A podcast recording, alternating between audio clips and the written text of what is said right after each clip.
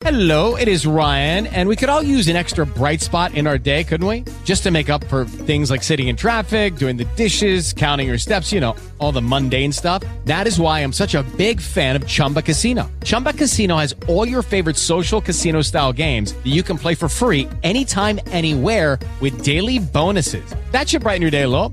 Actually, a lot. So sign up now at chumbacasino.com. That's chumbacasino.com. No purchase necessary. VGW Group. Void were prohibited by law. See terms and conditions. 18 plus. Blog Talk Radio.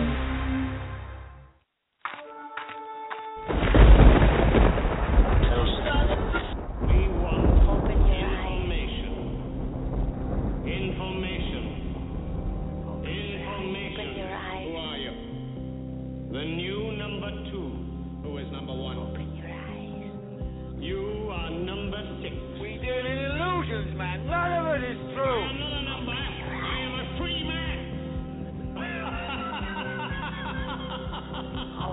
You're beginning to believe the illusions. You're beginning to think that the tube is reality and that your own lives are unreal. Woe to you,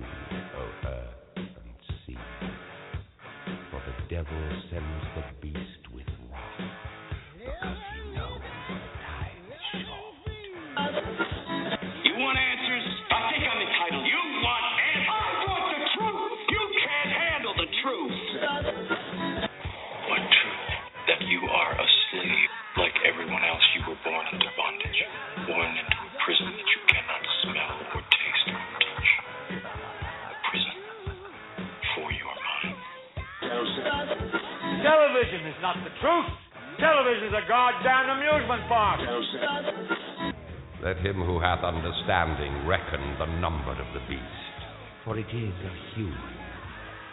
Its number is six hundred and sixty-six.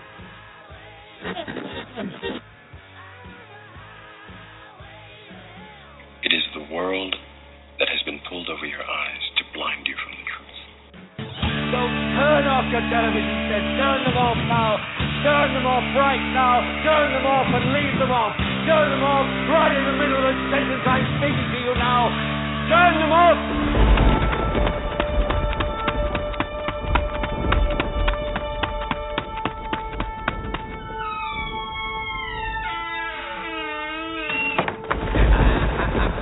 You want the truth, go to God. Because that's the only place you're ever going to find any real truth. Ladies and gentlemen, the Network News Hour with the Soothsayer.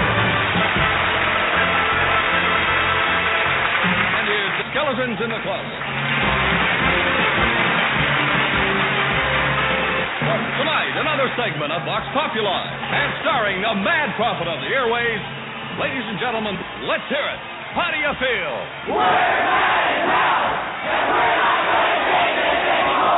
Ladies and gentlemen, the Network News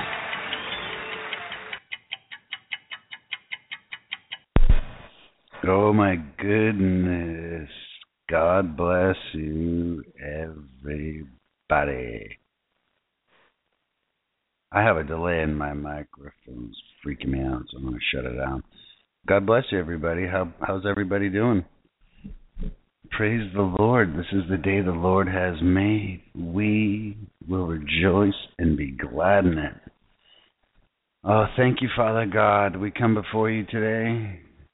We just say thank you. Praise you, Lord. You are worthy to be praised, Father God. Thank you for choosing us. Thank you for giving us eyes to see and ears to hear, Lord. Thank you so much. Lord, without you, we are virtually nothing. We just come before you today, Lord. We dedicate our lives to you. We dedicate this day to you, Lord. We dedicate our families to you, Lord. Let us just praise your name to everyone we come in contact with today. Lord, help us to understand the times that we live in. Help us to discern exactly what's going on.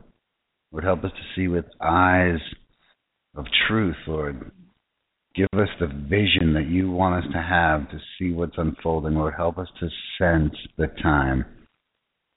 Praise you, Lord. You are so worthy. Father God, thank you so much for everything that you do.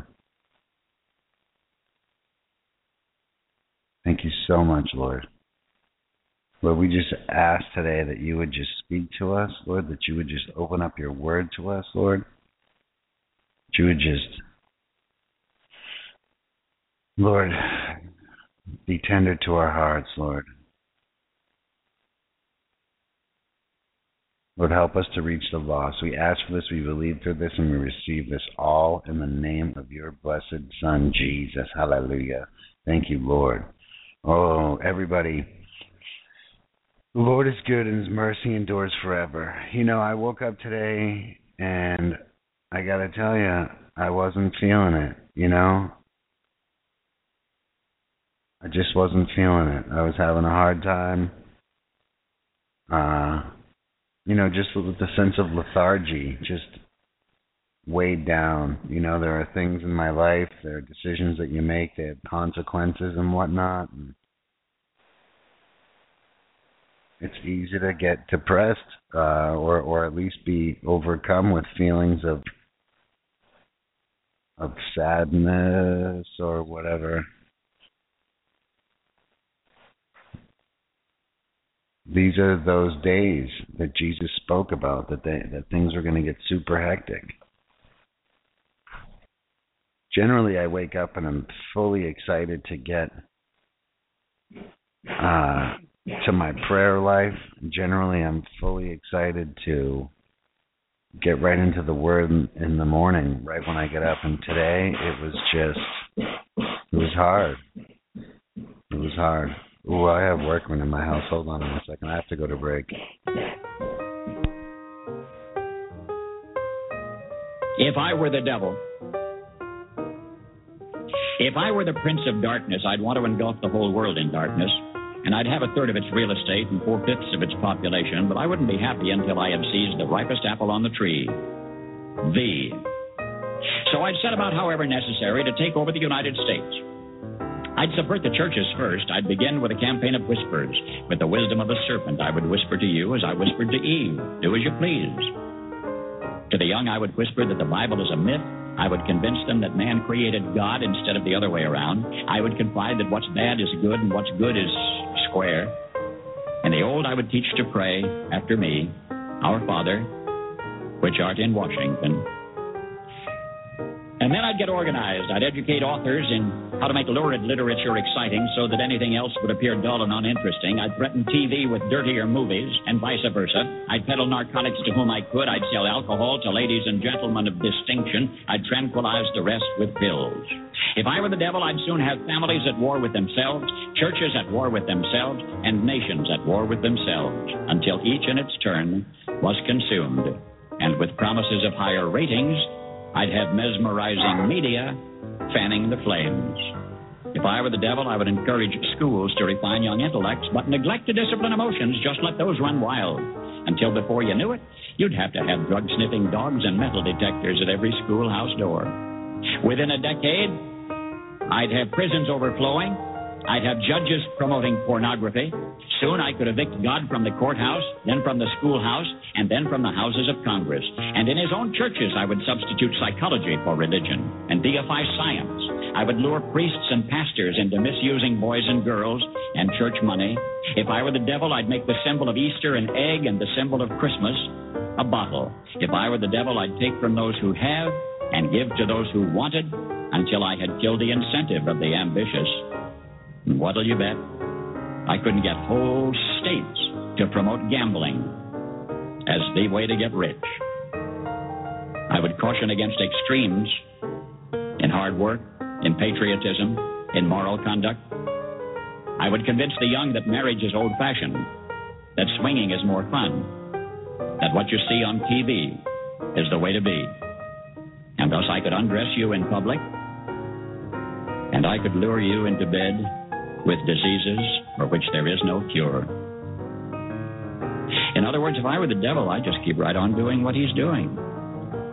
Paul Harvey.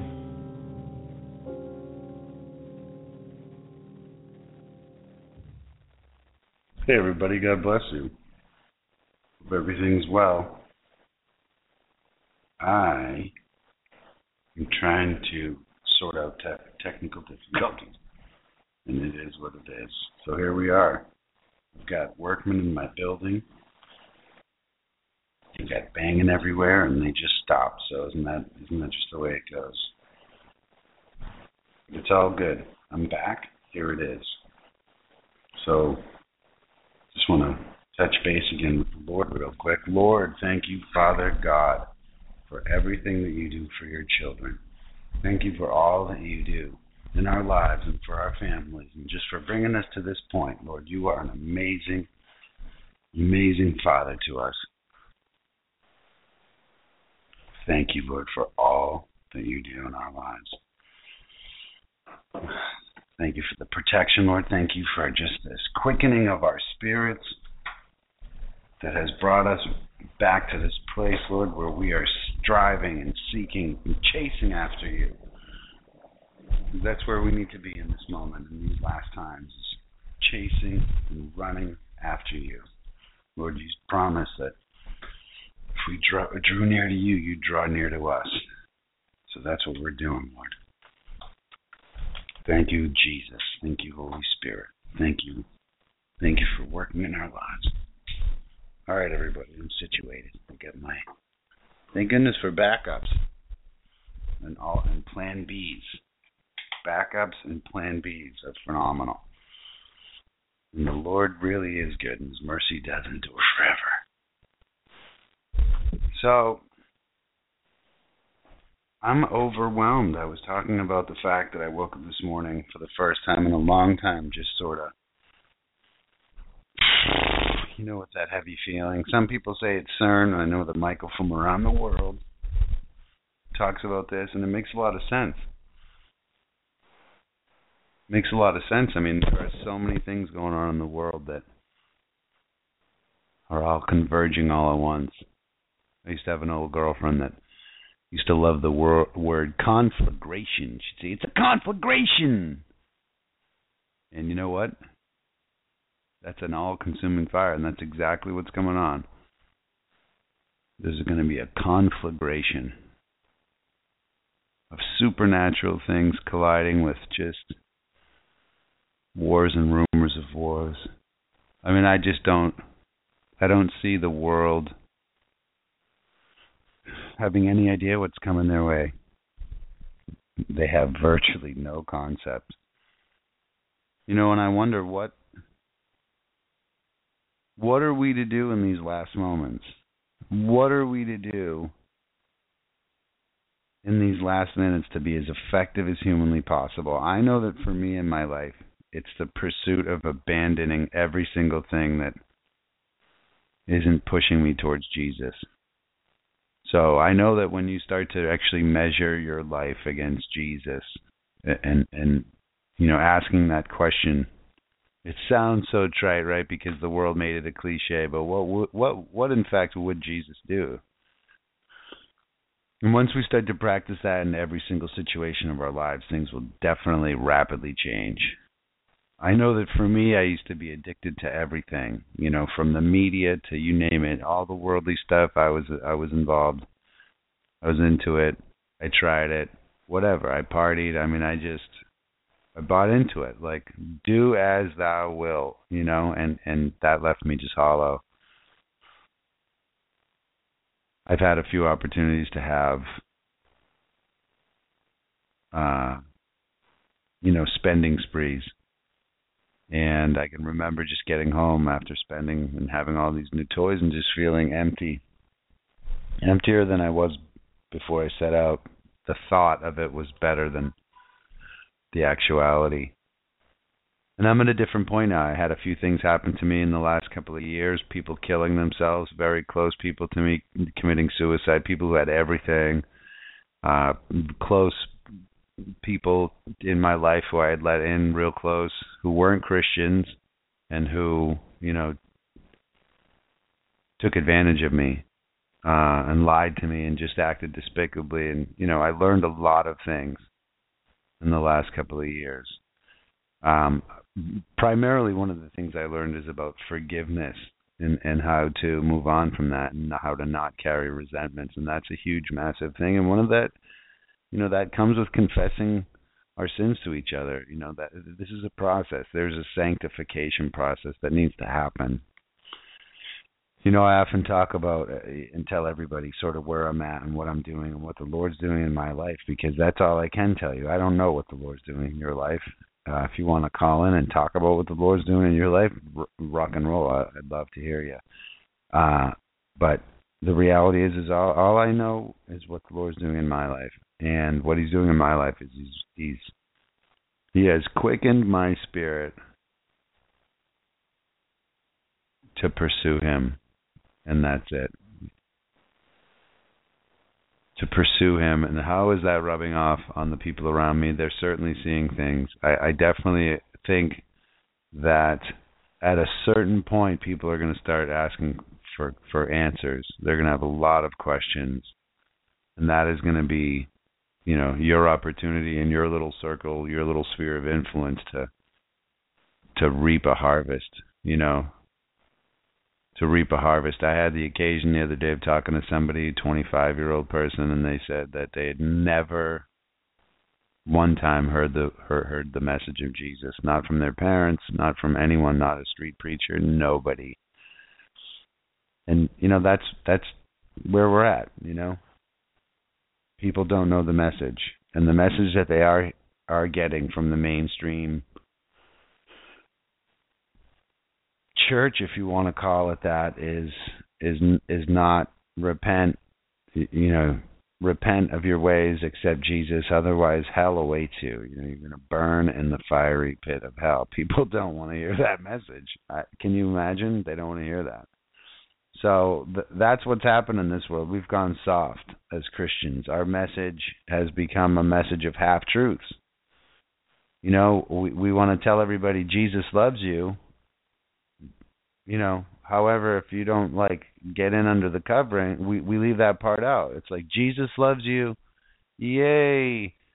That's that's great. He does love us, but there's a part B and a part C and a part D and a part E, F, G, all that business. And and what we've done is we've, as a society, we've done the Cliff Note version of Christianity, and it's not working, and and and people are going to suffer. But regardless, I know that if God is is using somebody like me and put this on my heart he's doing it to lots of people, and lots of people are raising their hands saying, "Here I am, Lord, use me." I'm sure of that. I'm certainly not the only one, and I know that as people come along, I, you know, this may be a we may be in a forerunner situation, but there's going to come a wave. You know, you're seeing supernatural right now. You're just not aware of it because they don't talk about it on the TV shows or in the media that you watch. But if you go look at, at YouTube and you know, you look at some of these magicians that are running around, they're doing supernatural Jannes and Jambres type, you know, devil stuff. And it's starting small, you know, they're able to manipulate what we can see in front of us. They're able to, you know, screw with matter. The demons that are working with them are I wouldn't say that they're in control of the demons, but the you know that they're in league with are doing the craziest things you've ever seen. On, on, you know, you can go look it up on YouTube. Go look up this guy's channel called Xendrius. It's X E N D R I U S. Xendrius. X E N D R I U S. And go look at go look at some of this guy's videos. We're going to see supernatural stuff.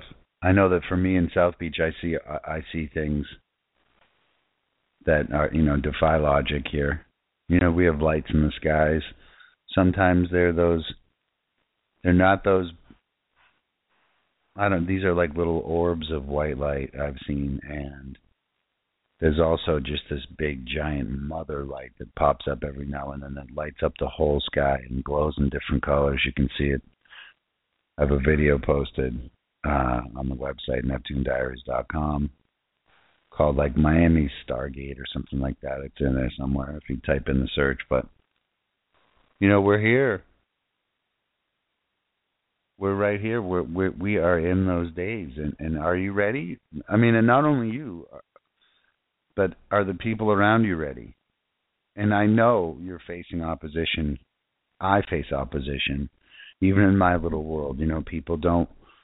They certainly don't like uh, confronting their sin, and I know for me that when I confront my sin, that causes me to you know strive to hold another higher standard and when i do that that what that does is that elevates my bar and those people around me see that i've elevated my bar they notice when you stop swearing listen for those of you who who just like i did don't think that dropping the f bomb and you know cursing m- makes a difference it does make a difference and if you stop everyone will notice after a while they won't anymore because you just you just won't be a cursor. But if you're a person who curses, people notice that you curse. Especially if you're confessing Jesus, they notice these things. You know, that's the thing that that you know is hard as a Christian is to toe that line, carry your cross, be a good role model.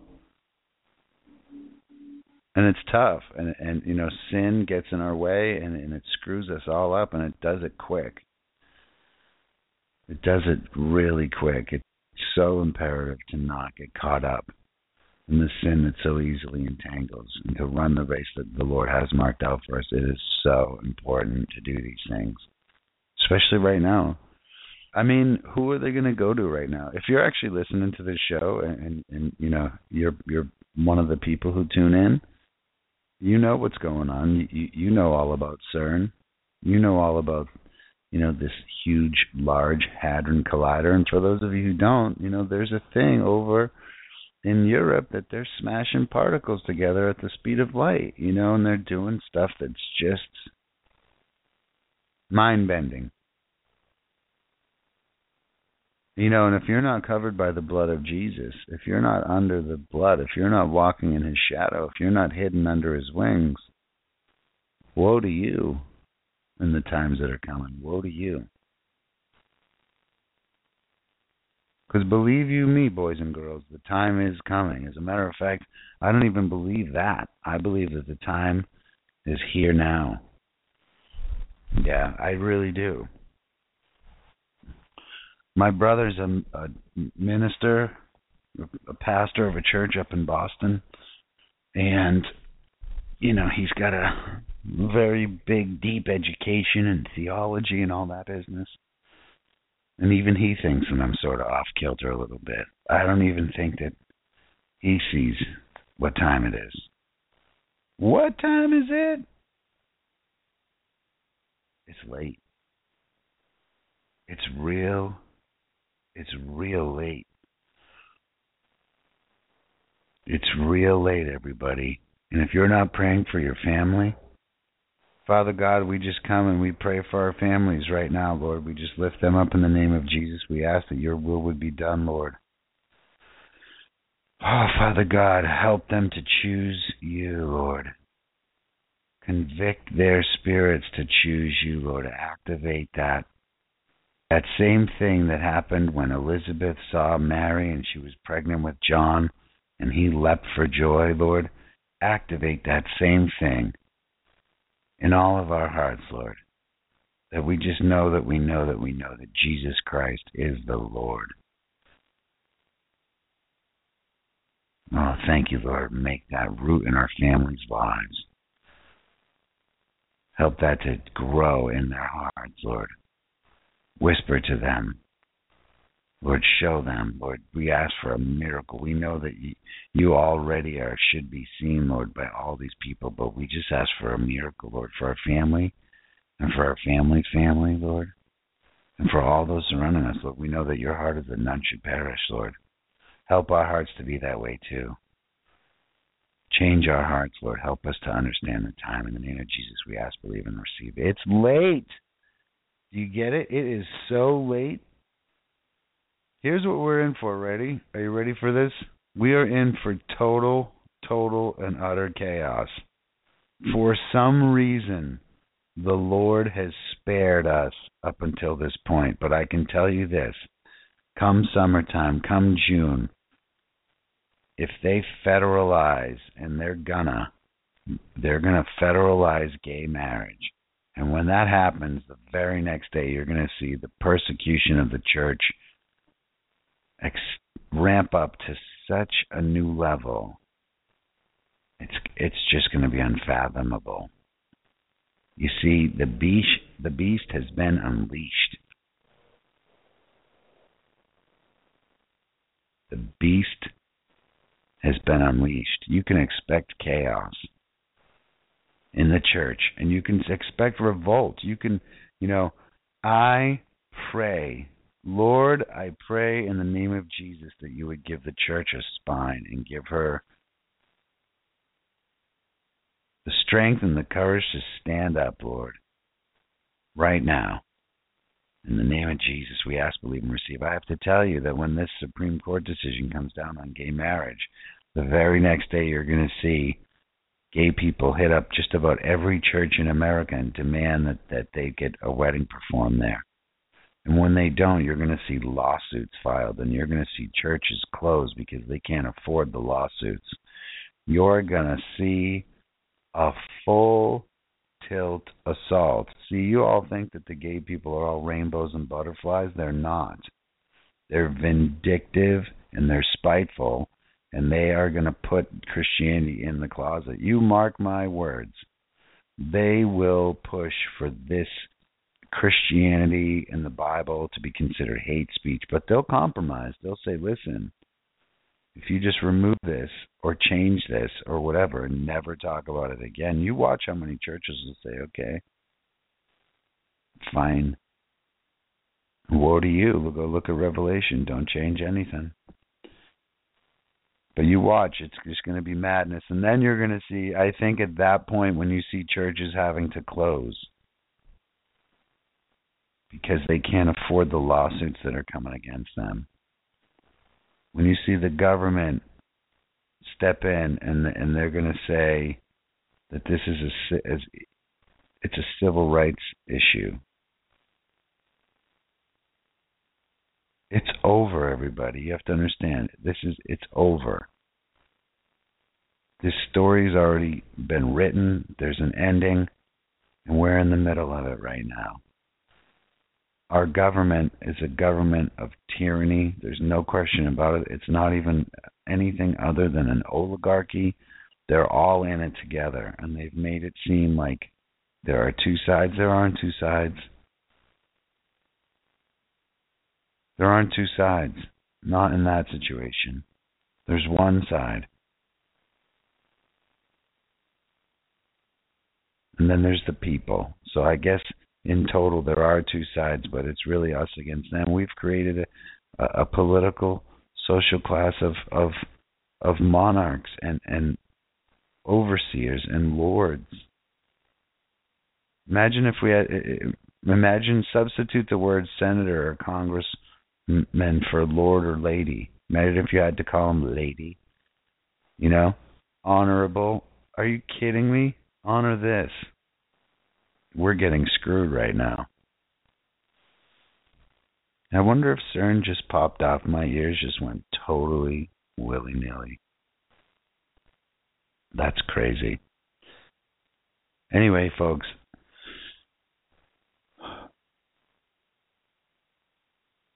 it's time to heed the warning. The time for being lukewarm has long since passed. You know, you got to start writing the word of the Lord on your heart. That's the only way out of this you know, is for you to get covered right now. You can think that you're doing a wonderful thing by prepping for your physical, but if you're not prepping for your spiritual, you, you're you're putting things backwards. You're putting the cart before the horse. You're putting the cart before the horse.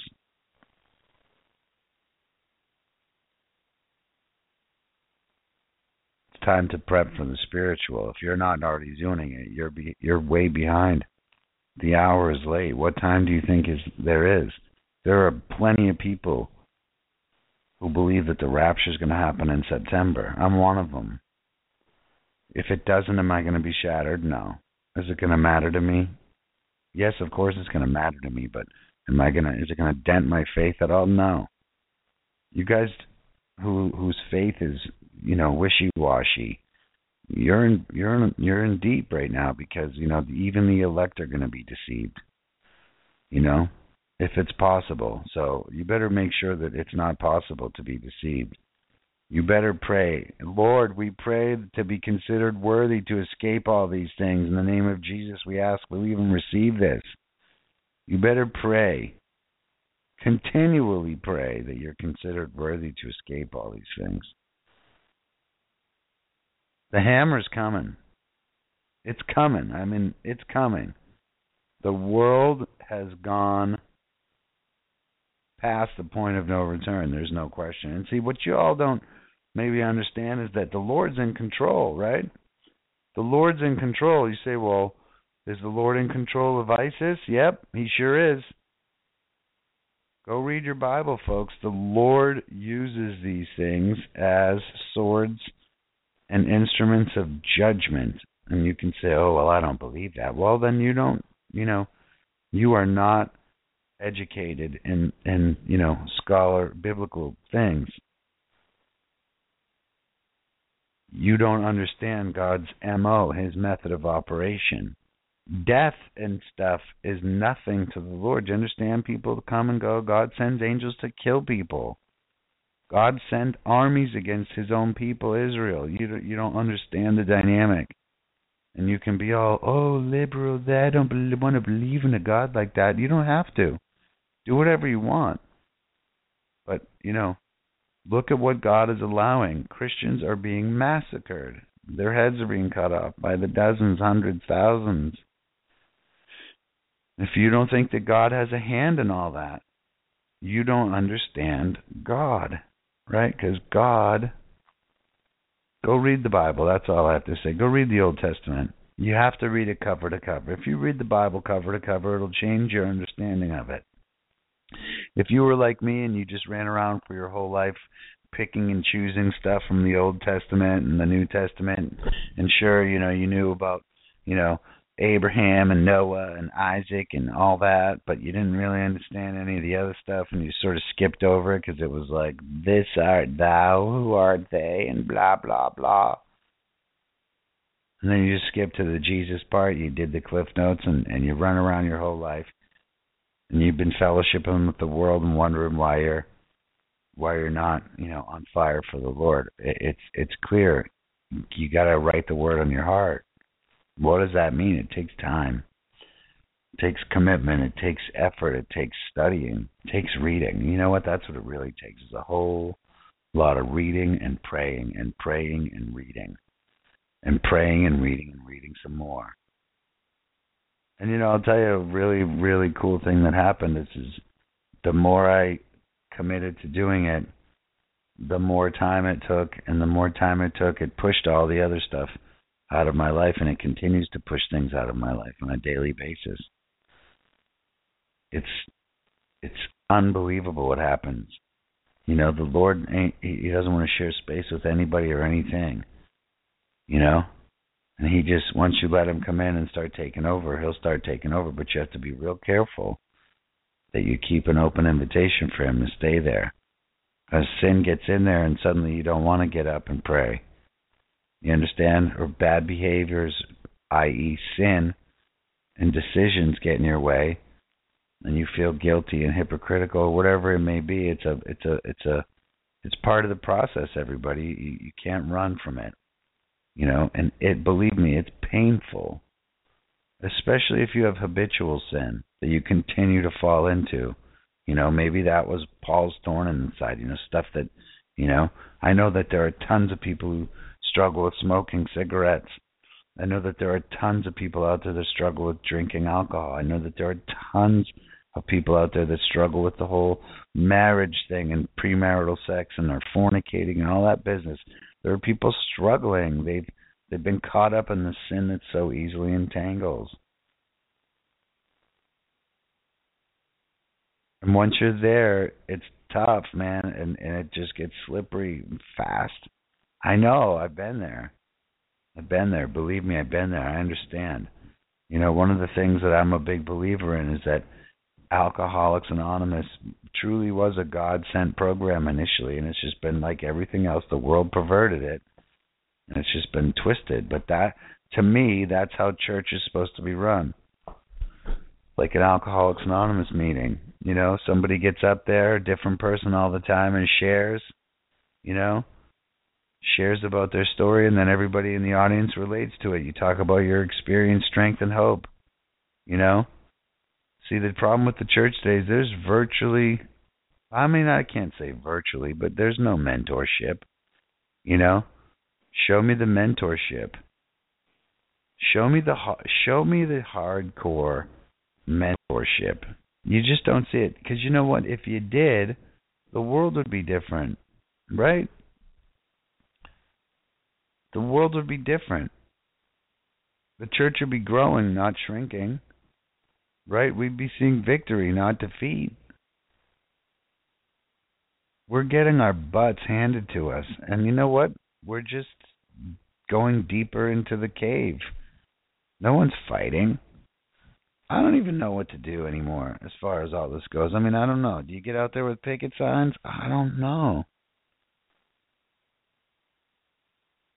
I really don't. I honestly don't know because I, I, I fully think that the people who have ears to hear and eyes to see, they're not going to argue. They're going to listen. I think that the time is so short that those people that are out there pushing this agenda, they're not going to be stopped. Do you think that you're going to be able to make a difference and sway the media? Are you kidding? Are you kidding? God's in control. What are you worried about? God's in control. Are you seeking after him? Are you chasing after him? Are you abandoning all these things of the world and going after him? God's in control. God's in control, and I'm going to take a break. Be right back.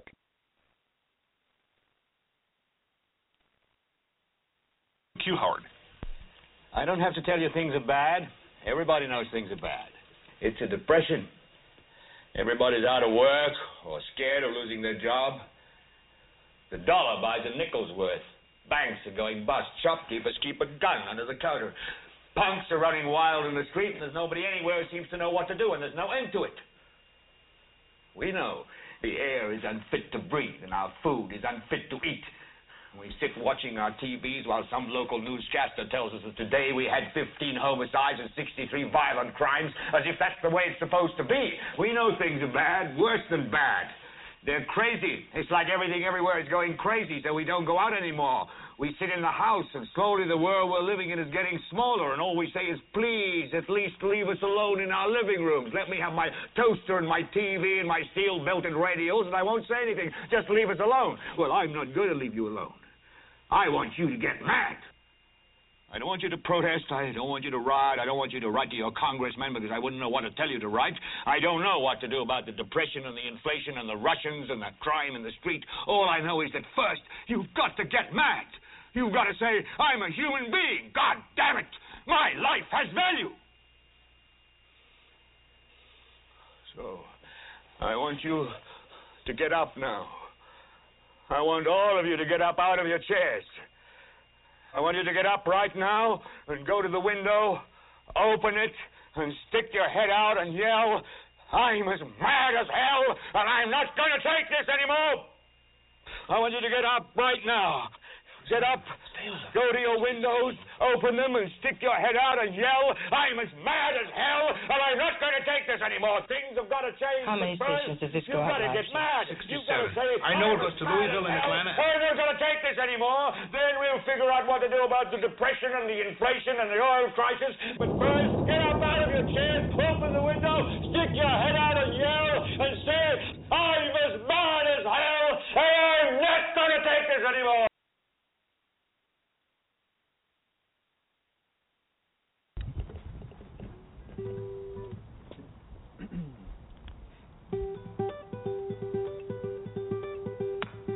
love is like radiant diamonds bursting inside us. We cannot contain. Your love will surely come find us like blazing wildfire singing your name. God of mercy,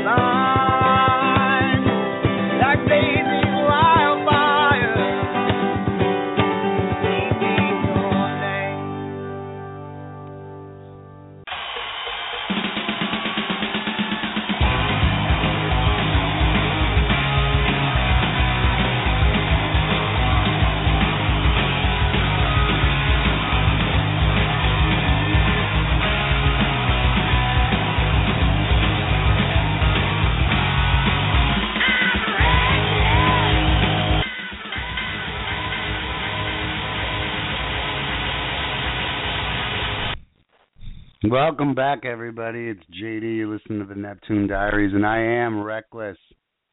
I am reckless. I'll tell you what, I live a reckless life. I've abandoned it all.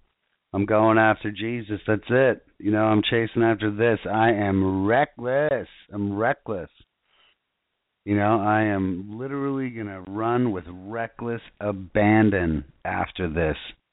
I'm going to chase after this prize, everybody. I don't care. Hate me, love me, say what you want. Doesn't matter. I know what I know, and I know that Jesus is Lord, right? I know that Jesus is my Savior. I am washed in the blood. And you know what? Chase after him, everybody. You, you know, you can measure some somebody, some things, you can measure it all by the fruit, by what they're saying. And listen, if they're saying Jesus is Lord, Jesus is Lord, and it, and everything they're saying lines up from a biblical standpoint, Jesus is Lord, Jesus is Lord. they're all right with me. You know, one of the things that I've I've definitely come to understand is God does not like people who complain. He doesn't like people who complain about their circumstances, and he doesn't. Well, it's not that he doesn't like them. Don't get me wrong. He loves us all, but he certainly doesn't appreciate, you know, moaning. Displays faithlessness. You know, he certainly doesn't want Christians running around taking pot shots at each other, regardless. And yes, I totally think that we need to call a a, a, a fruit by a tree by its fruit. That's for sure. But the backbiting, everybody, the backbiting, the the the the slinging of mud. You can say what you want about whatever you want and about anyone's ministry you want, because everybody can say stuff about everybody. And and what a waste of time that is. You understand what a waste of time that is. Because one of the things that I've learned is I don't know God's plans. His not his plans aren't my plans. That's for sure. And you know, every time we want to make plans, right, and and we want to think we figured it out and we do stuff, this is what happens. The devil just sit here and laughs at us. Laughs at us. At these guys. Moving in their own will, moving in their own strength. Oh, ha ha ha. Stupid Christians moving in their own strength. You know, you don't move in your own strength, move in the Lord's strength. Let God be God. I'll tell you one of the things that the Lord chastised me about.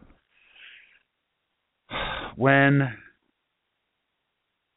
last year I was in process, you know, I was already like uh, well on my way to getting fired up. And you know, we were messing with Netanyahu and Israel uh, and Iran and all that, and and literally I tweeted out, you know, bomb Iran, Bibi, bomb, bomb Iran. You know, God's with you and all that business. And you know, in that moment, I believed all that. You know, it's like don't mess with Israel and all that stuff. And you know what? Then I re- then I actually read the Old Testament, right back back cover to cover, front to back, and I saw that wow, sh- go delete those tweets and repent of that sin. Repent of of of stupidity like that. How dare I ever say something so stupid? How dare I wish for for Israel to take vengeance into their own hands and start launching bombs and attacks and all that? You know, that's not up to me. That's not my decision. Look at all those people in Iran that are coming to Jesus. You know, the Lord tarries because he his heart is so that none should perish. And here I am, like, boom, boom. What a jackwagon I am. You know, Lord, I repent of that. Thank you for showing me the error of my ways. You know, Lord, do your will. Let your will be done. Wow. Thank you, Father God, for showing me how foolish I am. You know how the Lord showed me how foolish I am? Through the Word, through the Word of God. Through the Word of God. If you're if you're out there wondering why you're languishing, you're not in the Word of God. Not enough the more I get into the Word of God, the more I realize how far I have to go. The more I realize how stubborn my flesh is. The more I realize all these things in the Bible that talk about, you know, taking every thought captive to Christ and all that stuff, and and and subduing the flesh. I mean, it's a process. And you're not always going to be victorious. Sometimes it's going to be two steps forward, one step back, one step back. But you got to keep plugging along especially now. If you're tied up in worldly stuff, you know, if you're watching tons of television, if you're engaging in stuff, folks, if you're listening, if you're watching Family Guy or that stuff, listen, I love that stuff. And I'll say it again the guy's evil. They mock Jesus. Shame on us for even eh, participating in that at all. You know, they've showed clips of Jesus like in a shower, turning around, showing himself to you know, a baby. I mean, it is seriously the kid, Seth MacFarlane. You know, God bless him. Lord, forgive him. Lord, help him to see him. Uh, let Your will be done in his life. You know, in the name of Jesus, we pray for this. But it's it's pure evil. You know, it's pure evil. It's pure evil. If you're if you're fellowshipping with demons, if you're being entertained by demons, you know, shame on you. The Bible says, no, no, no, uh, uh, uh, don't do that. You know, I'm not trying to come across as some holy roller. I'm not at all. Believe me, I am the worst of the worst. I have struggled m- more than most, I would say. You know,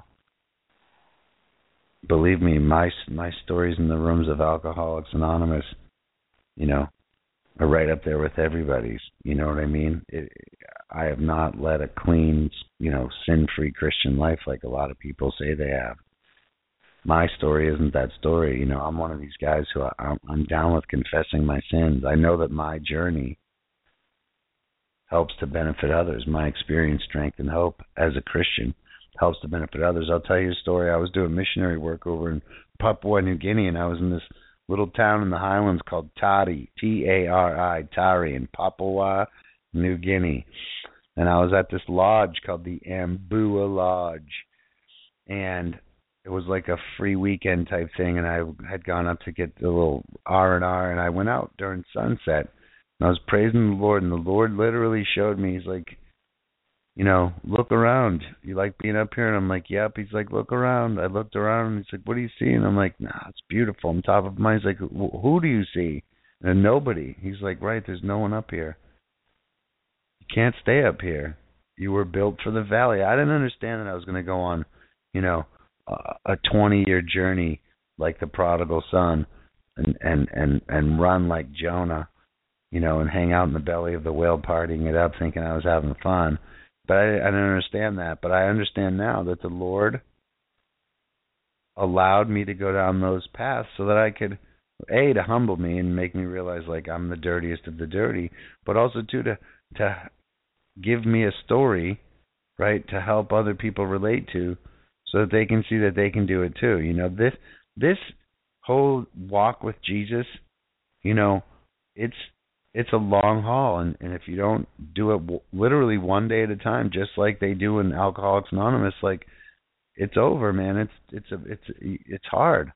It's it's much easier for a guy like me to approach my relationship with the Lord like at a from a one day at a time perspective. You know, for Sure. And for me not to get too big out of my britches and think, oh, I'm something special. I'm not something special. Yes, I'm a child of Christ. I'm an heir to the throne of heaven. But in this space, in this time, in this moment, right here, right now, I am per a sinner saved by grace who is literally pressing on towards the prize, man. I'm running my race. And if I fall, if I take a wrong turn, I just got to immediately turn around and come back. You know, my problem was I'd sit down for decades and wonder and be sad about why I got lost. Why did I get lost? And wonder. And it's like stupidity. I, I got lost because I took a sinful turn. It's very simple. You know, life doesn't have to be complicated. You know, my business card it says life is simple, and then it says ask, period, seek, period, knock. Ask, seek, knock. Life is simple. Ask, seek, and knock. That's how simple this that, that God made this whole journey. Ask, seek, and knock. Like, are you kidding me? Let your request be made known to the Lord. All we have to do is ask, seek, and knock, and seek after the Lord. You know, draw near to Him, He draws near to us. I literally, for the majority of my Christian walk, I thought that I don't. I, I just sort of thought that everybody was full of crap. Who those super spiritual Christian people or whatever, you know, who just seemed at peace. You know, they might be going through stuff or whatever, but they just seemed at peace. You know, they had an answer for everything, and it was like a Bible answer. Well, I realized those people have been modeling their lives after Jesus' life. They're modeling their behaviors after Jesus' behavior. One of the things that I have found that's paramount and key is, you know, learn scripture, write it on your heart so when stuff comes up, you can literally answer problems with scripture. Don't answer things with your words. Answer things with the word of God. I mean that makes sense. And not only does it make sense, it if you apply it, it works. And if you continue on your journey with the Lord, you know, and every time you find yourself stopping or digging your feet in or something, know that that's the point where you know you're going to take a, a sinful turn. And and uh, you know you have two options in that moment: keep walking or take your sinful turn. Problem with taking your sinful turn is you don't know how long it will take. You don't know how long you'll be off track. You don't know how many opportunities you've missed. You know, I've looked at my Christianity from a, a negative standpoint in the sense that I, I always feel like God's a little upset with me, and, and He might be, and He probably is, and my behavior is unacceptable. But what I realize, it's not necessarily He's upset about the sin, because if you you really get really deeply into it, He God doesn't see your sin; He sees you through Jesus' eyes, right? So your sins are already forgiven and that's not a blank check to go out and you know get hookers uh but god doesn't see your sins. What god is is upset about is the opportunities you're missing while you're taking your sinful turn right? Because you're already saved. You're going to heaven right? If you're saved you're going to go to heaven. And some people say that you can have your name blotted out of the book of life. I don't know about that you know? I mean there are there are proofs both ways in the bible you know to keep us on our toes. You know, you could have a pastor prove to you that your name can be blotted out of the book of life, and then you could have another one point you uh, point scripture out to sh- to back up that you'll never get bright out of God's hand. Never, not ever, never. Right? So, but regardless of that, for sure there's going to be an award ceremony with trophies and stuff, and you might just be sitting in the audience and your name never gets called because you, you you ain't got no fruit, brother or sister because you were busy trying to groom your own fruit, you know, and that's not how it works. You don't tend to your own tree. God will tend to your tree.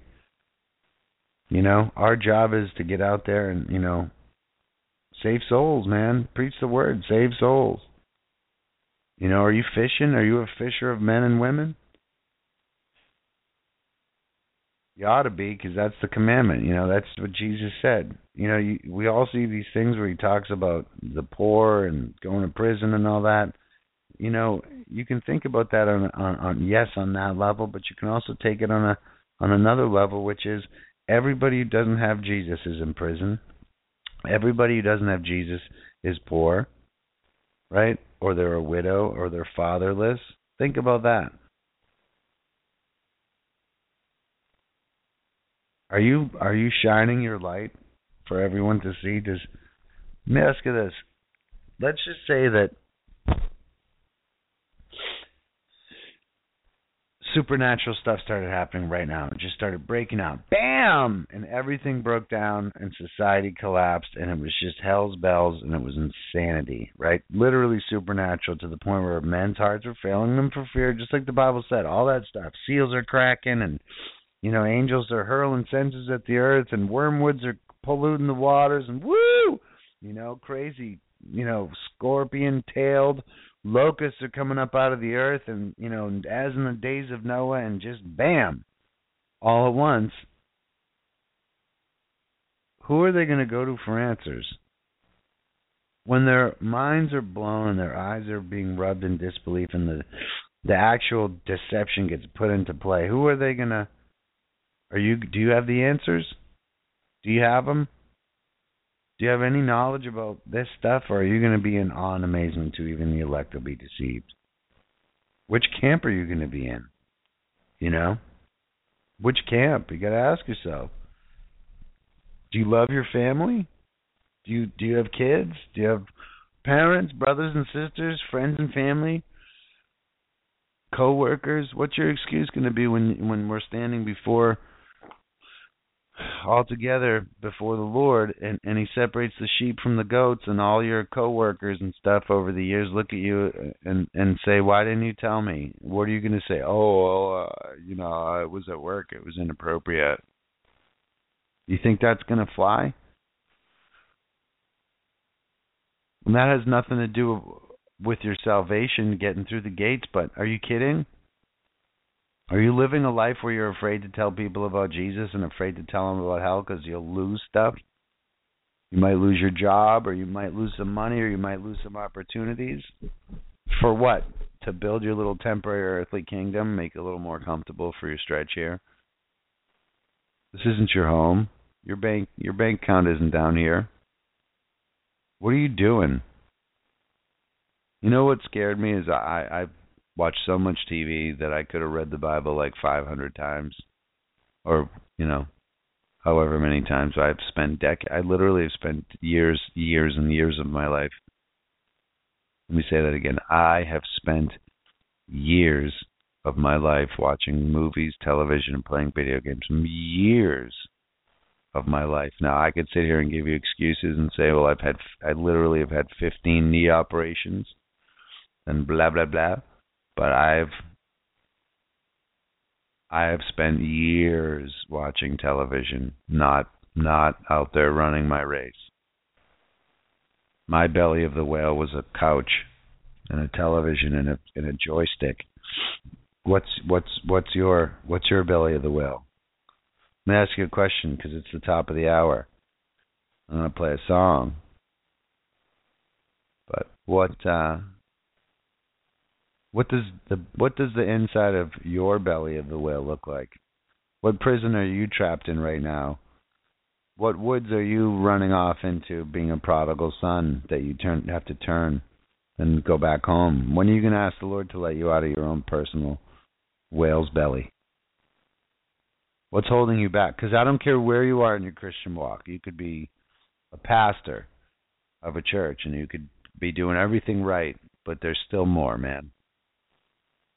There's still more. We've all got work to do. I'll be right back. This is the Neptune Diaries. God bless you.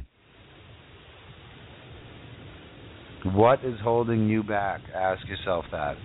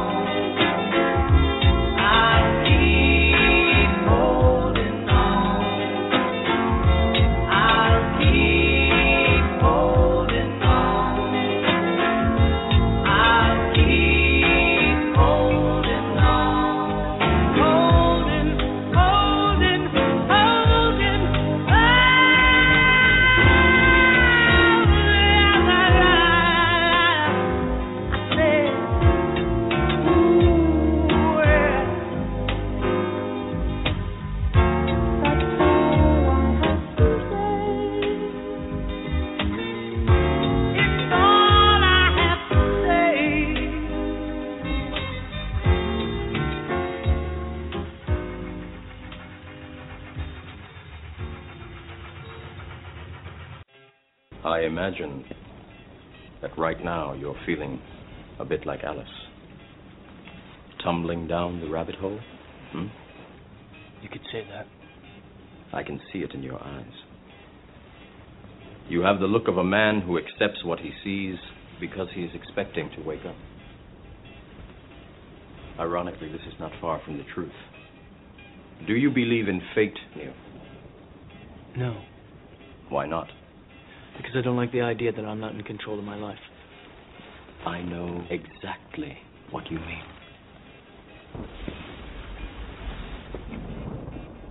Let me tell you why you're here. You're here because you know something. What you know you can't explain, but you feel it. You felt it your entire life. That there's something wrong with the world. You don't know what it is, but it's there, like a splinter in your mind, driving you mad. It is this feeling that has brought you to me. Do you know what I'm talking about? The Matrix? Do you want to know what it is?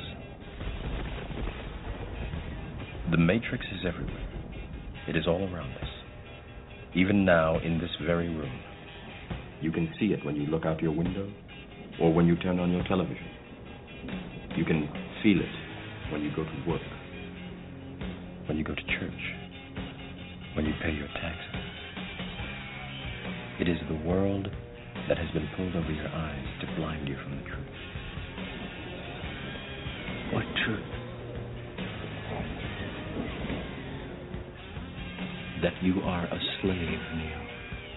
Like everyone else, you were born into bondage, born into a prison that you cannot smell or taste or touch. A prison for your mind.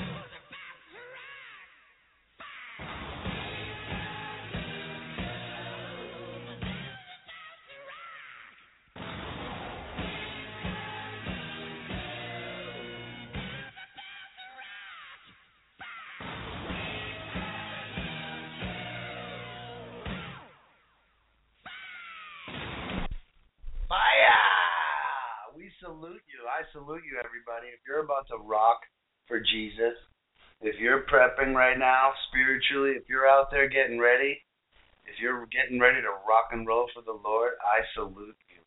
God bless you. I pray safety and peace over your life. I pray prosperity, that the Lord will take care of every one of your needs and supply you with all the things for you and your family that you could ever need in this dire time. Hallelujah. Thank you, Lord. I ask, believe, and receive for all these things. Some people may sit there and complain and be like, why does he play with ACDC songs with his intros and stuff? And why does his intro song have, uh, you know, the, you know, Highway to Hell song in it and all that? Well, you know what? Listen to it. It's clever. That's why. And if you think about it, that's where we're at. And you know what? That's the music I grew up on. Do I think it's holy? No. Do I think it's evil? Yes. Why do I use it in my show intro? Because if you listen to the show intro and you dissect it, you'll understand that the world is on a highway to hell and the number of the beast is on is upon us. We are slaves. They are making us into slaves. The world is on a highway to hell. Are you getting off? Get off the off ramp, man. Woman, do it now. It's time. You can play all the play on the fence posts all you want with your with your Christianity, but if you're not continuously striving to get up and to do more, you're off. You know, you're off the path, man. Woman, you're off the path. You know, I have lived off the path for decades. Get back on the path. I don't care what you're struggling with. That's the trick the devil uses against us. He comes and he accuses us and he's like, You dirty sinner.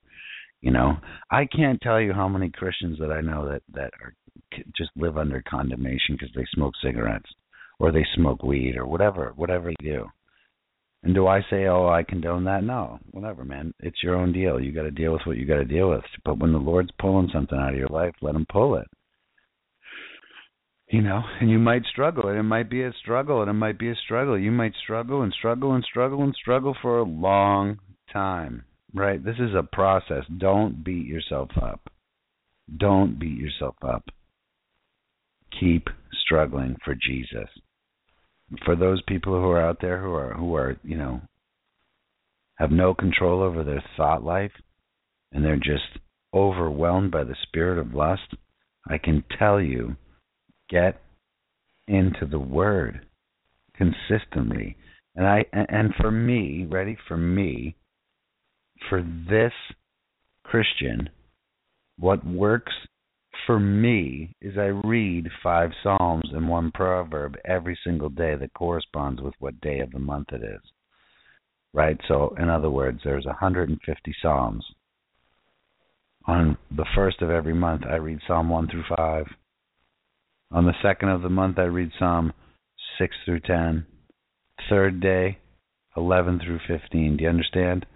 and I read one proverb. There's 31 proverbs and there's 150 psalms. It's five proverbs, uh, five psalms and one proverb every day. And what I cannot quantify with words what that did to my relationship with the Lord, how it helped me to get on the path to right relationship with Him how it explained to me and taught me how to pray. Because how many times do people go before God and they're like, I just don't know what to say, or they go before God and they, or they won't go before God because they have sin in their life and they feel hypocritical. Well, I can tell you that the Psalms shows you how to deal with all of that stuff. Specifically, primarily one of my favorite songs, and I talk about this all the time, and I'm going to continue talking about it all the time because it's so important, right? It's Psalm 51.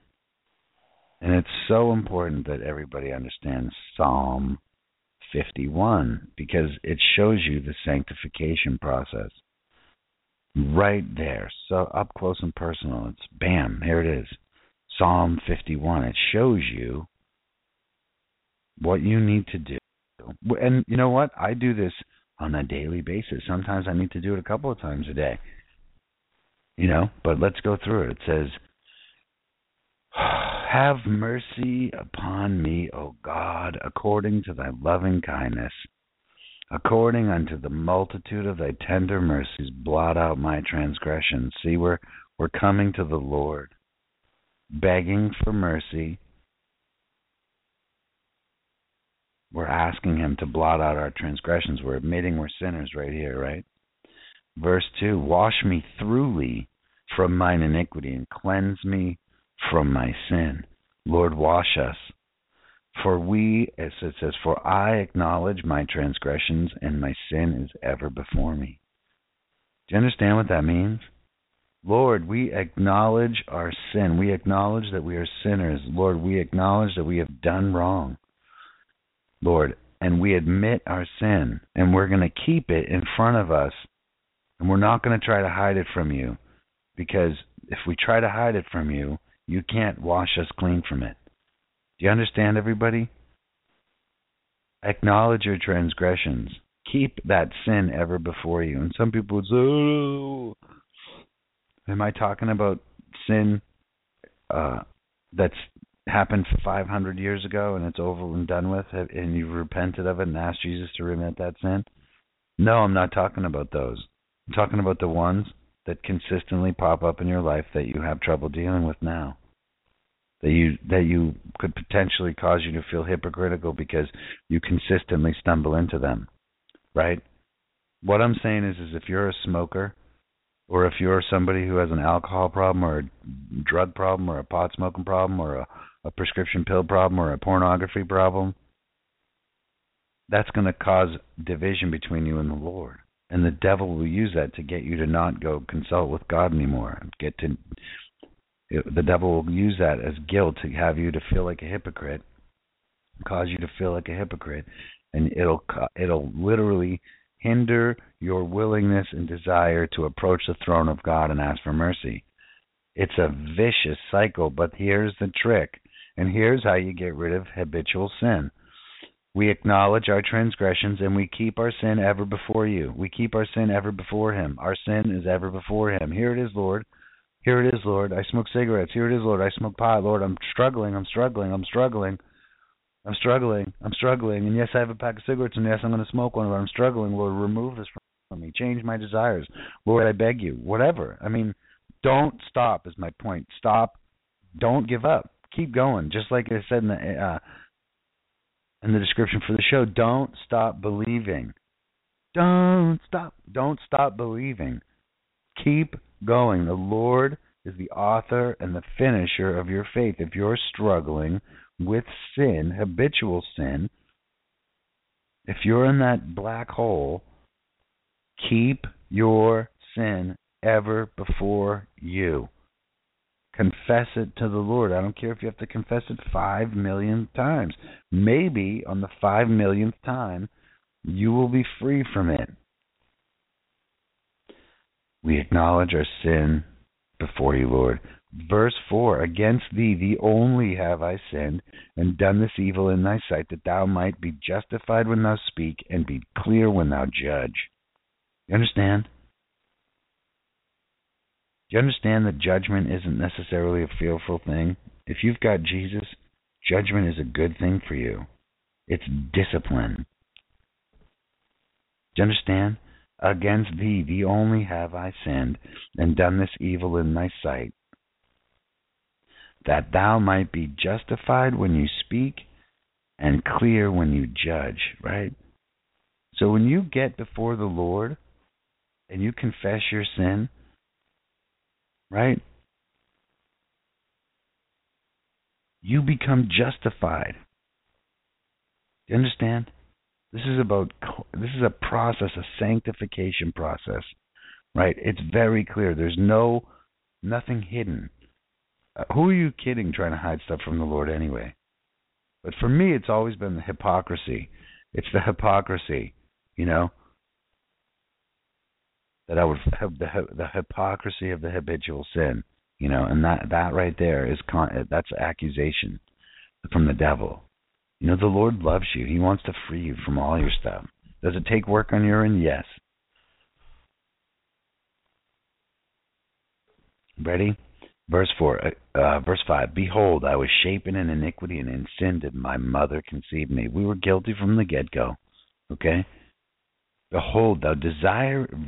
This is important. Behold, thou desirest truth in the inward parts, and in the hidden part thou shalt make me to know wisdom. Do you understand? In truth, God wants truth in your inward parts, i.e., confess all your junk, even the deepest, darkest stuff. And in that hidden part, right, when you clean out your closet, in other words, God will fill that closet with wisdom. Do you understand? He'll remove your skeletons and fill it with wisdom. Verse 7 Purge me with hyssop, and I shall be clean. Wash me, and I shall be whiter than snow. Do you understand that the Lord is your dad? He's your father.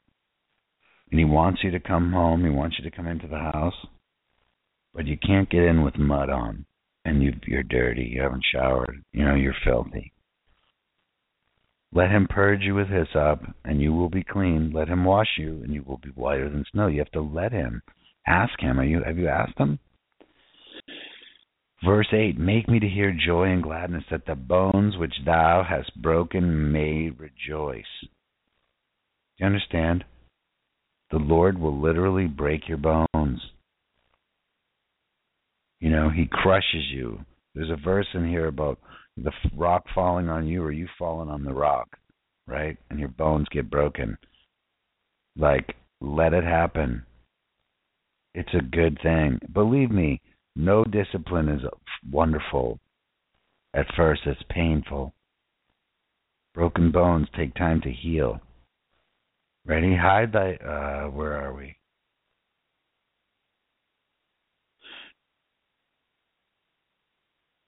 Verse seven, verse eight. Maybe we could. Okay. Hide, verse nine. Hide thy face from my sins and blot out all my iniquities. Create in me a clean heart, O God, and renew a right spirit within me. Cast me not away from thy presence and take not thy Holy Spirit from me. Do you understand? This isn't like a once in a lifetime thing. I do this every day. I'm not saying you have to, but I do. Why? Because I'm my flesh wants to battle, man. I'm in the fight. You know, I'm in the fight, not only personally, but I live in a war zone. One of the craziest war zones ever.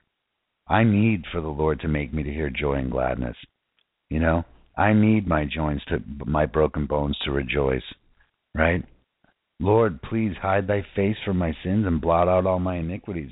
Are you kidding me? That's a wonderful thing to ask for on a daily basis. Create in me a clean heart, O God, and renew a right spirit within me. Don't you want that? Verse 11 Cast me not away from thy presence, and take not thy Holy Spirit from me. Why wouldn't you want to ask that every day? Restore unto me the joy of thy salvation, and uphold me with thy free spirit. Then I then check this out. This is what blew my mind when I saw this. Only after all these verses, verse 12, then in verse 13, then will I teach transgressors thy ways, and sinners shall be converted unto me. That's your there, there's your point where you where you start to, you know, store up treasures in heaven and all that, right? After you go through the sanctification process, after you go through all this, after, after, after, then you'll be fit to teach transgressors God's ways and you'll see sinners get converted unto God. Right after the sanctification process, that's very important. As Christians, we try to just skip all the way down to there, and it doesn't work. It does not work like that. Right? God has. Do you believe that the God that the Bible is the Word of God?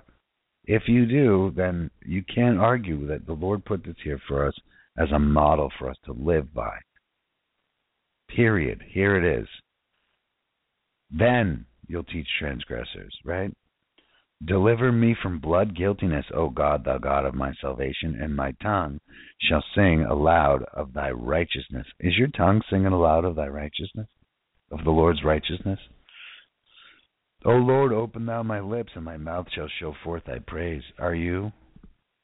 Are your lips open? Is your mouth showing forth praise? See, check this out. Ready? Verse 16 For thou desirest not sacrifice, else would I give it. Thou delightest not in burnt offering. The sacrifices of God are a broken spirit. The sacrifices of God are a broken spirit, a broken and contrite heart. O God, thou wilt not despise. Do you have a broken spirit? Do you have a broken and contrite heart? Are you are your lips and your mouth showing forth God's praise? Because that's all He wants. You understand? That's all He wants from you. He wants you to live your life in praise. That's your duty. That's that's what He requires. Do good in thy good pleasure unto Zion. Build thou the walls of Jerusalem. Then shalt thou be pleased with the sacrifices of righteousness, with burnt offering and whole burnt offering. Then shall they offer bullocks upon thine altar. Do you understand? We're at the end right here, right now. We need to we need to stand on this psalm daily, daily. Listen, if it works for me, the worst of the worst, it'll work for you. I stand on this daily, and it's not it's it's one of many that I stand on daily. I, I, I speak it into existence over my life daily. I can give you some other highlights from the Psalms that are just phenomenal. Psalm 9, verse 1 I will praise thee, O Lord, with my whole heart. I will show forth all thy marvelous works. I will be glad and rejoice in thee. I will sing praise to thy name, O thou most high. I mean, that's something that I need to do every day. Right? Psalm 145 I will extol thee, my God, O King, and I will bless thy name forever and ever. Every day will I bless thee, and I will praise thy name forever and ever. Great is the Lord, and greatly to be praised, and his greatness is unsearchable. My mouth shall speak the praise of the Lord, and let all flesh bless his holy name forever and ever. That's a wonderful thing to say every day. That's another thing, that's a wonderful thing to contemplate every single day, right?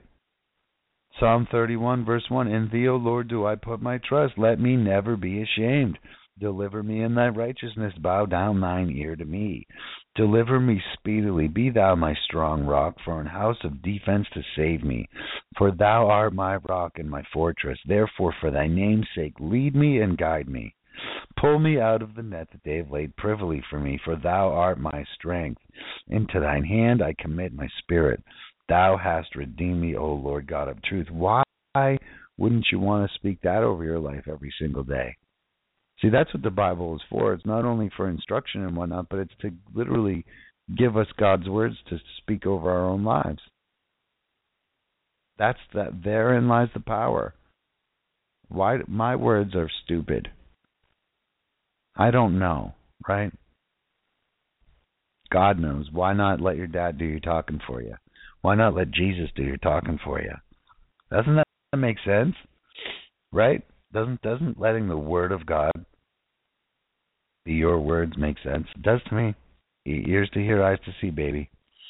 Psalm 109, help me, O Lord my God. I need help every single day. Psalm 109, verse 26, help me, O Lord my God, O save me according to thy mercy. Verse 27, that they may know that this is thy hand, that thou, Lord, hast done it. Check that out, ready? Did you see that? Not only is the Lord going to help you, right? I'm asking the Lord to help me, but then double it up, Lord, and let everybody know. And how does that happen? Through my mouth, my lips, my words. Hey, JD, how are you? I am redeemed and blessed and a favored child of the Lord. Hallelujah. God bless you. Jesus loves you. Praise the Lord. That should be our our answer every minute of every day. I don't care if you're at work. What are you going to say to those people when when they separate when Jesus separates the sheep from the goats? And all your coworkers just look at you in shock that you knew and didn't even share with them. Do you realize how many people don't have, have never heard the real story of Jesus, the truth about Jesus? Oh, lots of people.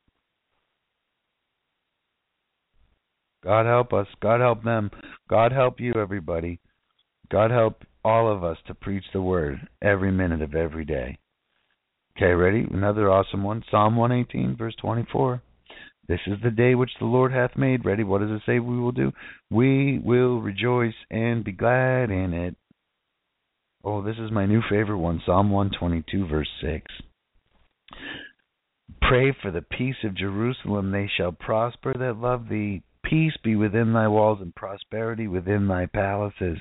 For my brethren and companions' sakes, I will now say, Peace be within thee. Because of the house of the Lord our God, I will seek thy good. Lord, we pray for the peace of Jerusalem. Lord, we pray for those persecuted Christians. Let your will be done. I pray this every day now right? And I'm not saying, "Oh, look at me, I'm so super spiritual." No, I'm not. I'm a pig. Do you understand? My first inclination is as a dog goes back to his vomit. I want to go back to the trough. Do you understand? I have to do this every day. And you know what? The benefits are way on the upside. Whew. Psalm 140 Keep me, O Lord, from the hands of the wicked. I need that every day. I live in Wicked Town, man. I live in South Beach, Miami. Preserve me from the violent men who have purpose to overthrow my goings. Right? Don't you need protection from that? I want that every day. Psalm 141. Lord, I cry unto thee. Make haste unto me. Give ear to my voice when I cry unto thee. Let my prayer be set forth before thee as incense, and the lifting up of my hands as the evening sacrifice. Set a watch, O Lord, before my mouth. Keep the door of my lips. Incline not my heart to any evil thing, to practice wicked works with men that work iniquity, and let me not eat of their dainties. Do you understand? I need that every day. Yesterday, ready? I'll confess some sin to you. Yesterday, I was out on a bike ride in South Beach. I was going to the store, and this guy at a red light we had the green uh you know the walk sign and and this guy like came and you know was screaming up to the walk uh crosswalk and then came halfway into it and I looked at him and I used the f bomb I looked at him and I was like and I looked him right in the and I listen in that moment what do you think my where was my spiritual victory there where was Jesus in that moment cuz my flesh was ready to fight man and like go bonkers, you know? Lord, forgive me for that. I repent of that sin again in the name of Jesus. See, I'm a big believer if the Lord brings something to your mind. Now, I think there's a difference. The devil can bring stuff to your mind too, but I certainly think that there's a difference, and you should know the difference. But if you have a sinful past that, that comes flying to your mind, you know, repent of that sin and ask Jesus to remit that sin in his precious name. Right? Ask for that sin to be remitted in the name of Jesus. Wiped clear of your record. Right? So that you don't have to think about it anymore. It's over with. And when the Lord brings see, I think that's one of the big problems is I didn't understand what, repentance or how to how to do that and how to go through my you know my my backlog. Alcoholics Anonymous taught me a lot about that. It's called the four step. You know, you're going through your inventory. Where have I been wrong? Where are these patterns? You know, these nimrodic worldly path patterns. Where are they set up in my life? Where are the strongholds in my life? I want to be free. I've spent 40 years of my life being tied up by the devil, you know. A lot of knots. You know, you can either take a scissor to them or you can fiddle with them with your own hands. You know, or take the Lord's Holy Spirit, you know, the the sword of truth and swipe that thing clean, man. Woman, do it. You know, as fast as you want. That's where that's the that's the kind of healing that the Lord has for you. As fast as you let Him, the Lord will take you to where He wants you to be as fast as you will let Him.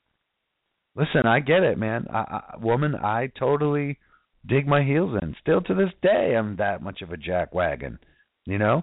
But it's consistently trying to capture my thoughts to Christ, capture my flesh to Christ, consistently, you know.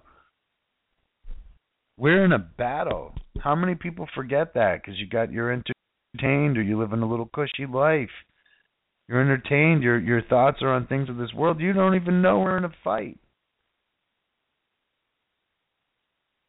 We're in a battle. We're in a total war, a raging war, a cosmic war with the consequences of eternity. Eternal consequences for you and your family and everyone that you know. Let me say this. When it talks about remove blood, remove us from blood in Psalm 51 when it says uh and it says deliver me from blood guiltiness o god thou god of my salvation and my tongue shall sing aloud of thy righteousness. Do you know what blood guiltiness means? Think about it. I can tell you what it means to me every person that you speak to you have you if you know jesus you've got the good news and if you don't share it with them that's blood on your hands that's right oh i'm at work i can't do it it's inappropriate you think that's going to matter once you cross over when we're standing there sheep and goats time? When the Lord's separating the sheep from the goats? Do you think that's going to fly? What about that person's eternal salvation? Do you not care about that? Well, but if I say something, I might get fired, and then I can't provide for my family. Are you providing for your family? Does the Lord provide for your family? I'm just saying. Listen, I'm not telling you what to do. I'm not telling anybody what to do. Do you know? I'm telling you what I do. You know, and you know, I I don't live a life where I have to go and have a coworker. I I don't care about money. You know, I barely exist. I barely scrape by and pay my rent. You know, I do as little as possible so that I can do a lot for the Lord. You know, seek after the Lord with the majority of my time. I don't. I don't. I certainly don't give 40 hours a week to the Nimrod system. No way. My goal is to preach the words, to know God and to make Him known. I don't care about Ferraris and Lamborghinis and houses and mortgages and all that crap. I just don't care. I wear the same clothes over and over again. That's a luxury living in Florida. You know, whatever. I can wear a swimsuit all the time. But I, I just don't. I don't do any of the flashy stuff. I don't care. I have a bike. I have a bicycle.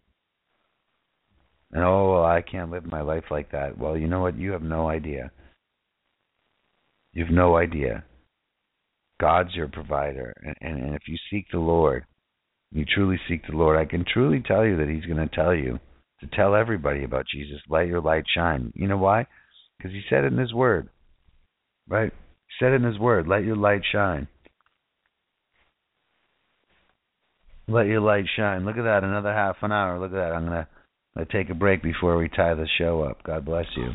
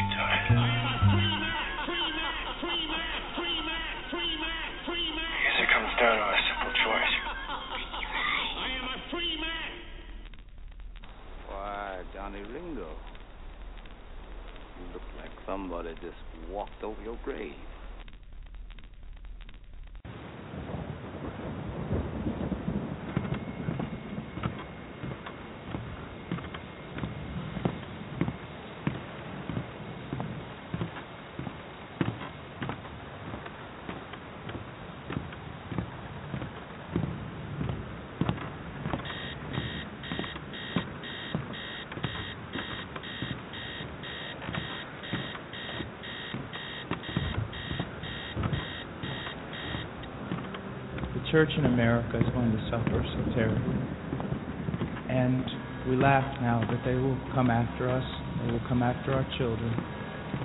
They will close the net around us while we are playing soccer mom and soccer dad, while we are arguing over so many little things and mesmerized by so many trinkets.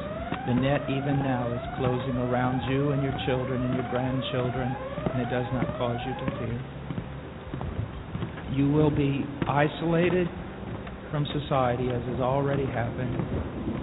Anyone who tries to run for office who actually believes the Bible will be considered a lunatic until finally we are silenced. We will be called things that we're not and persecuted not for being followers of Christ, but for being radical fundamentalists who do not know the true way of Christ, which of course is love and tolerance. You'll go down as the greatest bigots and haters of mankind in history. They've already come after your children, and for most of you, they got them. They got them through the public schools and indoctrination and the university and indoctrination, and then you wonder why your children come out not serving the Lord. Because you fed them right into the devil's mouth. So little by little, the net is closing around, and then it's not little by little. Look how fast things are going downhill just in a matter of weeks. Matter of weeks. But at the same time, know this persecution is always meant for evil, but God always means it for good. And is it not better to suffer in this life to have an extra weight of glory in heaven? You must settle this in your mind. This is the one thing I want to say over and over. Do not believe, down through history, you have a wrong idea of martyrdom and persecution. You think that these men were persecuted and martyred for their sincere faith in Jesus Christ. That was the real reason, but no one heard that publicly. They were martyred and they were persecuted as enemies of the state, as child molesters, as bigots, as narrow minded, stupid people who had fallen for a ruse and can contribute nothing to society. Your suffering will not be noble. So your mind must be filled with the Word of God when all people persecute you and turn on you. And if the Spirit of God in common grace pulls back and you see even your children and your grandchildren tossing in the lot that you should die. This is no game. You want revival and awakening, but know this. For the most part, great awakenings have come only preceding great national catastrophes or the persecution of the church. I believe God is bringing a great awakening, but I believe that He is raising up young men who are strong in trust in the providence of God to be able to wade through the hell that's going to break loose on us. And it will be on us before we even recognize it. Unless, unless in God's providence, He is not done. He is not done. And note, this is this is not silly talk apart from a great awakening, these things are going to come upon you. Be ready to lose your homes, your cars, and everything. Open your eyes.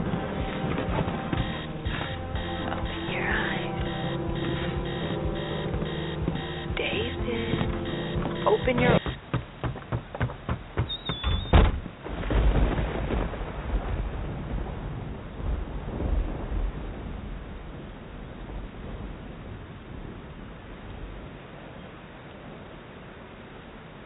Welcome back, everybody. Welcome back. This is the JD. This is the Neptune Diaries. You are tuned in and turned on. I love Paul Washer. I love preachers who tell it how it is. I love preachers who don't monkey about with sin and the message. See, I was a guy who got saved when I was a kid from the message of turn or burn. Mine, my lot, my lure that got me was turn or burn you know, when people know the truth of what awaits them when they cross over, they ch- may choose to not believe in hell. Well, they will when when they're faced with it. Believe that. But my, you know, my ears heard hell. Loving Savior, save me from hell. Right? People have an understanding that it's God that puts them into hell. No, it, you put yourself in hell by rejecting God. That's the way that I see it. We can go round about that if you like, because in fact God is the one that banishes you there, but it's yourself. You you you in fact have had ample opportunity. People, God is a very very fair judge. He sent His only Son Jesus to die for us, to take our sins upon Himself so that we could have find forgiveness, so that when the Lord sees us, he sees us through Jesus' eyes.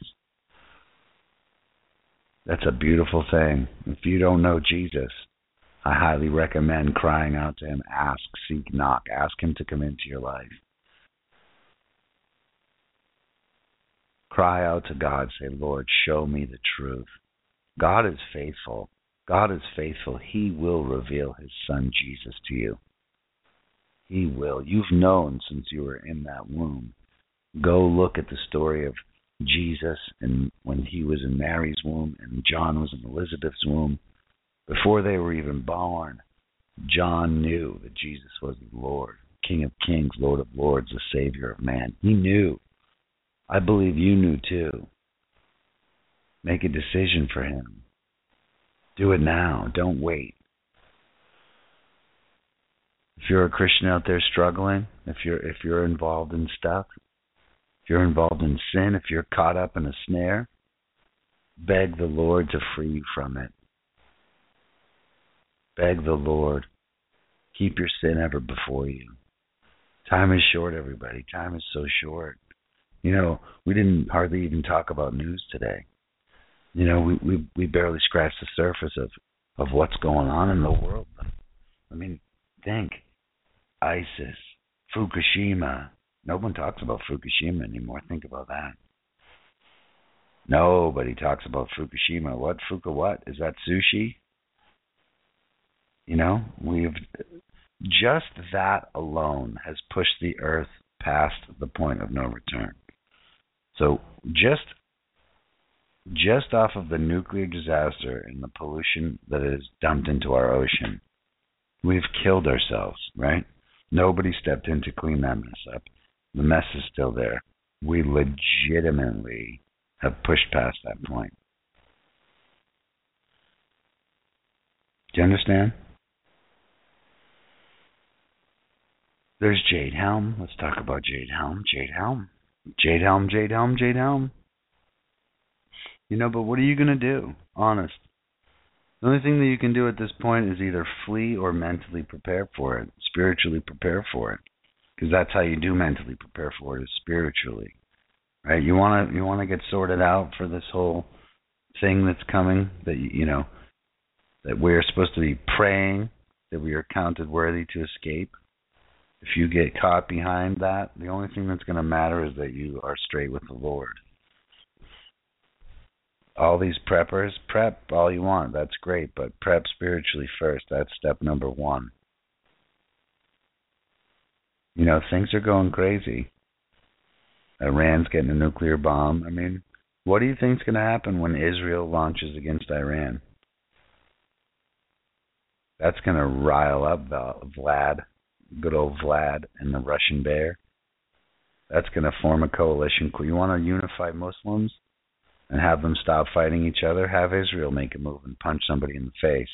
Watch them all unify with Russia and with China. Imagine that. Have you read the Bible? Have you read the prophets? I mean, come on. It's right there. Can't you see that? Think about that one. Israel first strikes Iran. What is the fallout from that? Just imagine. Wow it'll unify the Muslim world. And the Muslim world is will unify with Russia and China, and everybody will go against Israel. It's just a, it's just right there on the wall. You just got to read the Bible to see.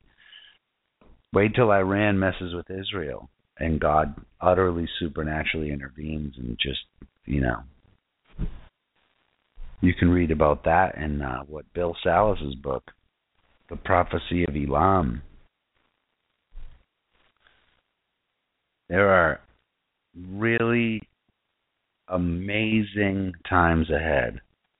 But those amazing times are going to be coupled with horror and tribulation like the world has never seen, just like Jesus said, right? That's that's where we're at, folks. That's the doorstep that we're that we're standing upon. Are you ready for it? Is your family ready for it? I mean spiritually, not not physically. I have no control. I can't help you prepping for it physically. I can help you prep for it spiritually. You know, I can show you what I'm doing on a daily basis to get myself ready. Because I can tell you that when this does start to break out, you will see, you know, the Lord coming back in power. You will see an outpouring of the Spirit. I believe that you're going to see miracles again. Let's face facts. I don't care who you are. I don't care what kind of a Christian you are. If you know, do I believe in miracles? Yes. Have I seen any? No. No, I have not. I've seen magic tricks that you know were demonic, but I have yet to see a miracle. I have felt weird healing stuff, right? I've touched that, but from a demonic angle at one point in my life, maybe two but I've definitely understood that there's a power that's unexplainable by science to date, anyway. Uh, but miracles are going to be upon us very shortly, and and you know the Lord's going to, I believe, dish those out to the ones who have been faithful, the ones who are prepared, who have gone through this process you know, if you're fornicating with demons and you're living a lifestyle, you know, in sin, do you think that the Lord, if He can't trust you now, how is He going to trust you then? And I'm not, listen, we just have to be an open vessel and all that, and He can do whatever He wants in a minute. But I don't know. For me, it just sort of seems prudent to be on the safe side of this whole thing because I want to be in the, you know, I want to be first in line when He start handing out gifts. And I don't mean, you know, toys. I mean spiritual gifts. You know, can you imagine if suddenly you're you're dropping healings all over the place in the name of Jesus, and God's getting all the glory through your physical. Imagine the power of the Lord coursing through your veins and through your body. Yes, we have the Holy Spirit now, but imagine when you know we're imbued with power. Imagine that. You can say, "Oh, oh, oh, we're in power now." Really? Show me a miracle, man. Everybody's got a camera and a video camera. Everybody. And I I haven't seen one thing on YouTube. If you want to send it to me, you know, send it on send it on through. Go to the website and email me www.neptunediaries.com. Email me some YouTube miracles. You know, in the name of Jesus, because everything else is not in the name of Jesus; it's of the devil. You show me some YouTube miracles, because that's what'll happen. You're going to start seeing miracles on YouTube. You're going to start seeing miracles on YouTube. Full blown, unbelievable miracles. Now, I don't know. I don't know if that's going to happen before or after the rapture. I'm not sure. What I do know is I don't know. And so I just better be ready right now. So people want to argue about the rapture. It's a fun thing to argue about, but but don't get upset about it. You know, you can be proven that that that rapture theory can be proven both ways. And the people who prove that it's not going to happen, you know, however they what, whatever their standpoint is, whatever their timeline is, those people don't have any concrete evidence either way, right? And I think that the Lord did that on purpose to keep us on our toes, keep us watching, right? Because that's what it says, keep watch. And the actually, if you think about it, the whole rapture argument is causing everybody to keep watch. So, ha, the Lord works in mysterious ways, and they're not ours. That's for sure. That's for sure. Or what are you doing to prep today? Are you gonna cut out some time for the Lord? You know, the only way you get to know people is by spending time with them. If you don't want to go sit with the Lord, call him on the phone. It sounds stupid, I know, but you know what? I mean, honestly, are you spending time with the Lord? Spend time with the Lord. Start small. It'll get big.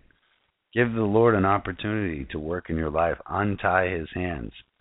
See, he's not coming in uninvited. He's not coming in uninvited. You got to invite him in. It's not just a once in a lifetime thing. It's I, I do it often. Lord, come on in. Clean clean up this house. You know, come on in. I I trash my house. It's so easy for me to come in and trash my house. And nobody sweeps it clean like the Lord. Nobody washes me thoroughly like the Lord. Right? And I need to do that daily because I'm a pig and my flesh wants to go back to the trough. You know? My dog wants to go back to his vomit. Ugh, so gross. Ugh, ugh. My dog wants to go back to his vomit. You understand? Our flesh is brutal. You know, in Alcoholics they, Anonymous, they have a saying where they would say, you know, while you're in here being sober, your disease is inside of you doing push-ups. And the minute you you know you give it an angle, he's going to come out stronger than before. And you know, it ties right into the whole what Jesus said about the demon who you know gets kicked out of the house and he comes back to find it empty and he comes screaming and partying with seven more. I mean, we don't have that luxury anymore. Time is too short. Your family means more. Your friends mean more. The people that you come come, in contact with on a daily basis you need to let your light shine. You need to be about the Lord's business now, not yours. Listen, your business is gone. It's over. Look at all the bank, all the countries of the world are joining the Chinese bank. I mean, we are in for tough times ahead. Do you know the Lord? Are you sorted out spiritually? Have you accepted Jesus into your life? Have you repented? Are you on the path? Are you working out your salvation with fear and trembling? Are you running the race that God has marked out for you? Are you seeking God? Are you drawing near to Him so that He'll draw near to you? What are you focused on? Are you focused on a, a new toy that you're saving up for? Are you focused on a vacation? What are you looking forward to? If Jesus isn't in the top of that, if He's not on the top of that list, you are way off base. You're way off the path. Let me ask it again. What are you looking forward to? Your answer should be Jesus' is soon return. That's the only right answer. Not your wedding. Not anything other than that. Am I saying don't live life? No. But live it in right perspective. Ask the Lord for his eyes on this thing. Ask him for his vision. Ask him for his heart. Ask him to replace your heart with his so that you understand the lost and how eternity is eternal and that people are going to be judged for eternity and that the Lord doesn't want any of that. He wants none to perish. Are you taking part in helping to you know soothe the Lord's heart? Are you are you taking part in that mission? What are you doing today to seek after the Lord? What are you doing to draw near to him? Listen, I'm not sitting up here on a soapbox. What I'm doing. I'm just telling you what I do. Telling what the Lord's telling me to to get out there. These are not my words. The Lord's coming soon and he loves everybody. Everybody within the sound of my voice and everybody who might ever hear this. He loves everybody. He doesn't want anybody to perish. Are you taking part in that? Listen, come to the Lord. If you don't know him, get to know him now. Ask him into your life right now. Say, Father God, Thank you for sending Jesus, Lord. I, I accept him into my heart right now. I ask you to be the Savior and Lord of my life. Thank you, Jesus, for dying on the cross for my sins. Thank you, Father, for raising him from the dead. Lord, let my life be a beacon of light to this dark world. Lord, let let let people find salvation through my life, Lord, through the words that come out of my life. Lord, let my life be an example. Lord, let people find salvation. Sorry about that.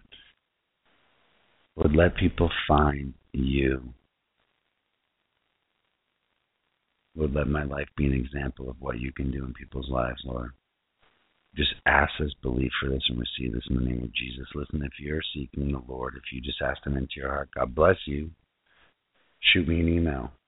Let's pray. Let's pray together. All right, guys. Till tomorrow, boys and girls. I'll see you tomorrow. God bless you. I love you. Lay Him down. Put put everything at the cross. Lay everything down at the cross. God bless you. I love you, Mom.